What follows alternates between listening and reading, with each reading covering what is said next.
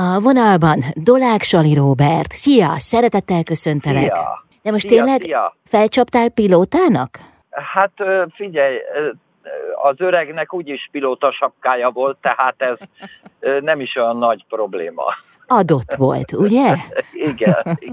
De most nem repülőn utazol?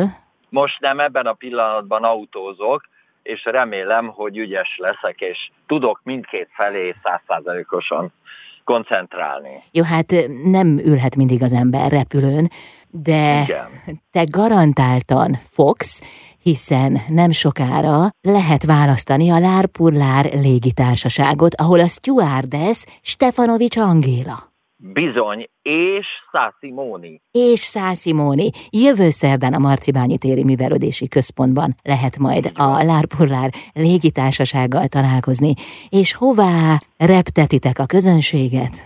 Új dimenziókba, szerencsére, mert ugye a társulat a változás után, tehát a létszám maradt, de a változás után, a személyi változás után úgy döntött, hogy egy nagyszerű műsorral ajándékozza meg a kedves közönséget, és ez valóban azt jelenti, hogy 1,5 órás utazásra invitáljuk őket.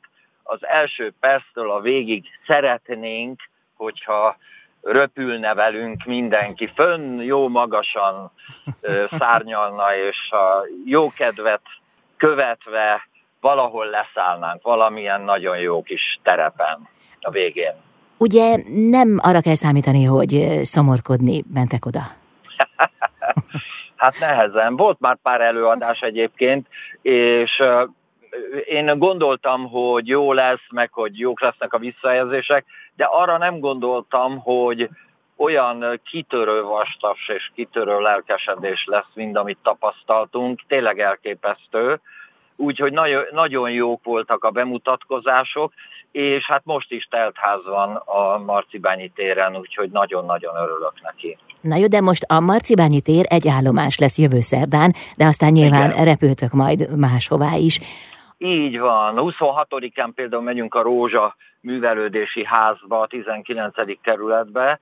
Szóval így szépen elindul a társulat a maga útján, és teszi a dolgát, turnézik. Ott lesz Leopolda, diafilmvetítő ember, Antibácsi Margit, Zigóta, Naftalinernő, Frigid Mirtil, ifjabb özvegy Keselyűné, dr. Dögevő virág, Kancácska, hát figyelj, ez dögös cica, hát ez egy igazi... Ez a Dögevő név, ez a nagyon helyes Stefanovics Angélának a neve, mint ornitológus.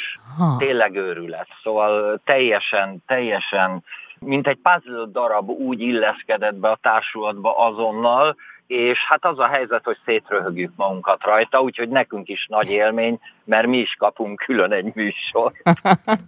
A landolás az viszont hát ilyen értelemben megszakítja ezt a fergeteges jókedvet, vagy nem?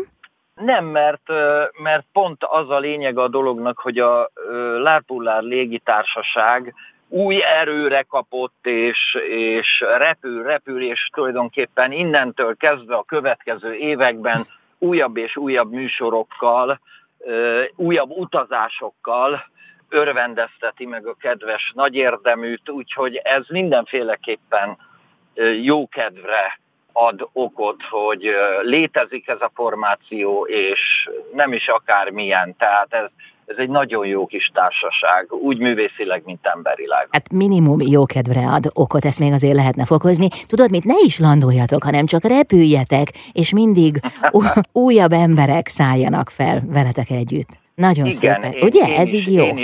Én is erre számítok, hogy egyre többen ennek a formációnak az előnyeit és értékeit, és egyre többen fognak jönni. És megvan a mottótok is, ahogy egy igazi légitársasághoz illik, ha vidáman akar utazni, válassza a Lár-Púr-Lár Légitársaságot. Nagyszerű.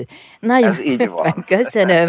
Stefanovics Angéla, tehát a stewardess, és jövő szerdán lehet veletek találkozni a Marcin, a Marczibányi téri művelődési központban. Köszönöm. Igen. Nagyon szépen köszönöm, hogy közben itten bejöttem egy olyan utcába, amiben nem kellett volna, de nagyon, de ezért kell repülni inkább. Pontosan, ott köszönöm, ez nem történhet szépen. Meg. Köszönöm szépen. Köszönöm szépen. Szia. Szia, Róka. Szia. Dolák-Saly Róbert volt a vendégem.